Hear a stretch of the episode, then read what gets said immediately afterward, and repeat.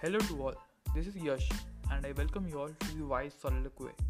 And for the very first episode of the pod, we are going to talk about fear.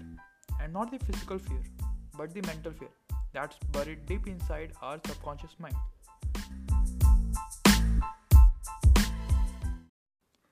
So let me begin this very first episode of the podcast and allow me to introduce you to two of my big fears. One being comparison, other being atych- atychiphobia or fear of failures. Just want to show off my vocabulary. But yes, I have these two fears and I feel like these are very common fears. The, mo- the most common reason for both of these, according to my perspective, is that, in my case, is that I feel like I might be disappointing my pa- parents. Ever since my childhood, I have been compared to the others, and things have not always gone my way.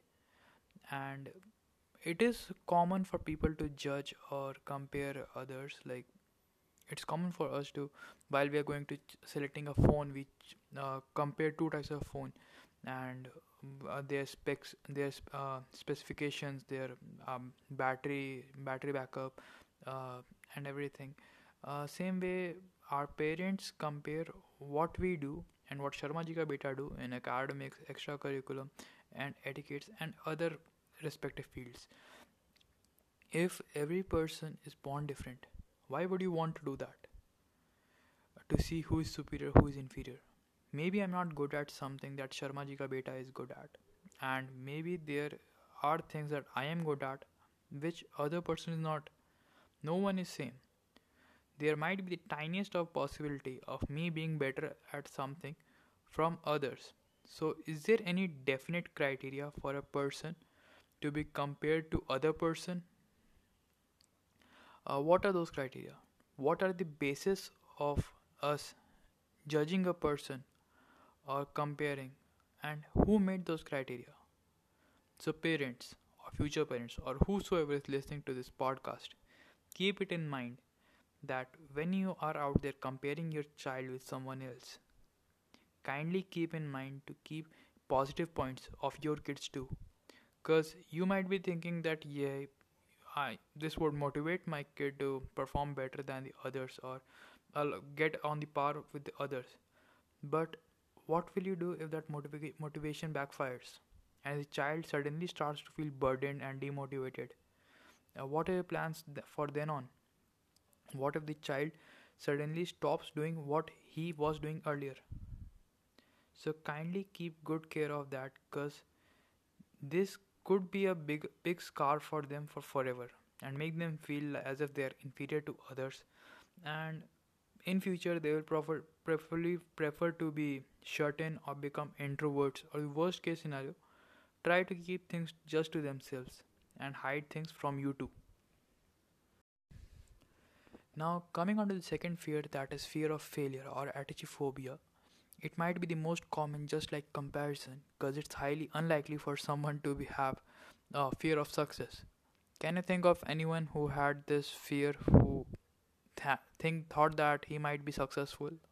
Neither can I.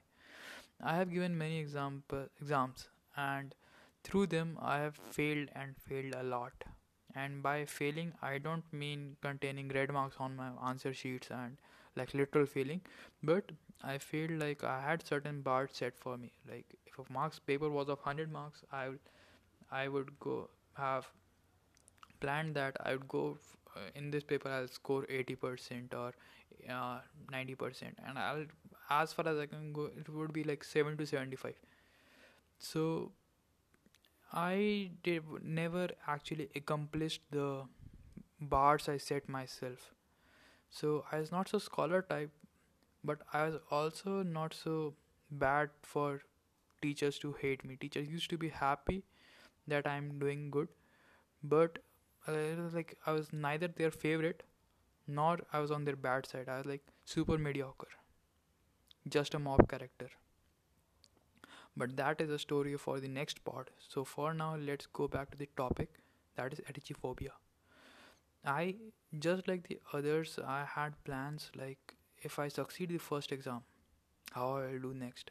Okay, if I succeed a competitive exam, what will I do next? Uh, which college, how? The same way, I had plans set for different thing. Uh, but uh, what's next? I had tons of plans built, just like Google Maps. Like if you're going from a route A to route B, and if by chance you skip a turn, the Google Map automatically reroutes itself and devises a new route. That's me, if I succeed. But when I fail, it's a game over for me. No more, no more plan on how to succeed. Because I know that no matter how, what I'm going to do, I'm going to fail.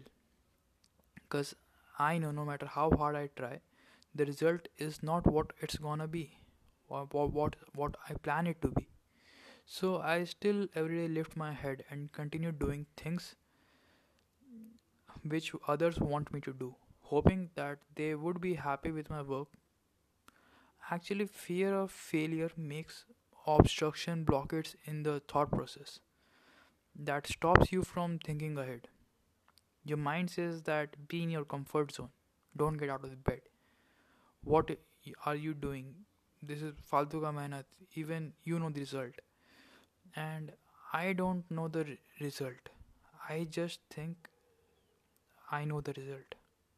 To overcome it, it's just a step outside the comfort zone. Mark the day one. Start doing things you think you won't be doing. It's okay to be afraid of failure, but making it sole reason for to not do a thing is just not right. So, all of us have played video games. In video games, first comes these uh, small villains like minions. Then comes the bigger minions like the, their senior, their boss. And then comes the big boss. What we just heard about were the bosses. Now we are going to hear about the big boss. The big boss of my fear story is chronophobia. Chronophobia is fear of future. It's quite irrational to have uh, fear of future. Like, why would someone have fear of something that's not yet happened? That's the problem. I don't know what's going to happen. I don't know what decision I'm going to take. How will it affect my tomorrow? If I plan to sleep whole day today, what it will do tomorrow? Will I still feel sleepy? Or will I be energetic? I don't know. If I don't eat whole day today, how will it affect tomorrow? Will I faint? Or can I go whole day without eating again? So it's that uh, regret type feeling that keeps clutching that when I'm at T-junction where I have two paths to go, like uh, during my drop year, whether I can join a college or I can drop again and prepare for better. So I don't know what next year would be like. Maybe next year what I'm preparing for the paper would be tougher. It would be easy if I go to college and the college I, I got call from and everything will go smooth and fine. But what if I'm at college and the path that I didn't travel, that the path where I left the opportunity to drop again and prepare again, prepare properly, prepare thoroughly. And what if that that what if scenario that that that continues to stuck through my mind and keep on going round and round and round until the point it becomes like bigger version of overthink. Normally people are oh, people are overthinker. Okay, everyone is overthinking. But in the school of overthinkers, I am the headmaster. Because the amount of things that I have thought for. Okay, I, I, I don't fear a zombies outbreak or this coronavirus outbreak. I fear my future. Because what if like someday someone told that uh, this was not how we thought you would end up and we thought that it would, you would end up better and something. So it's that fear that what if I don't work up to my full potential and that would hamper my future? How will my future be then? What if I work on, with full my full potential, and then how will my future will be, will be? So this fear of future and fear of passing time is might be the biggest fear I have. So now is the time to conclude this pod, and we'll concluding by saying that it's okay to have fear. Okay, fear is like common thing to have, and it is what it is. Okay, everybody have it. But to let fear overshadow your work or you or your potential is not right. So not right. So learn your fear, what it is, what it is made by. Because it is made by you, it is made by your past experiences, it is nothing but just a state of mind. Learn to fight it back. Learn to overcome it.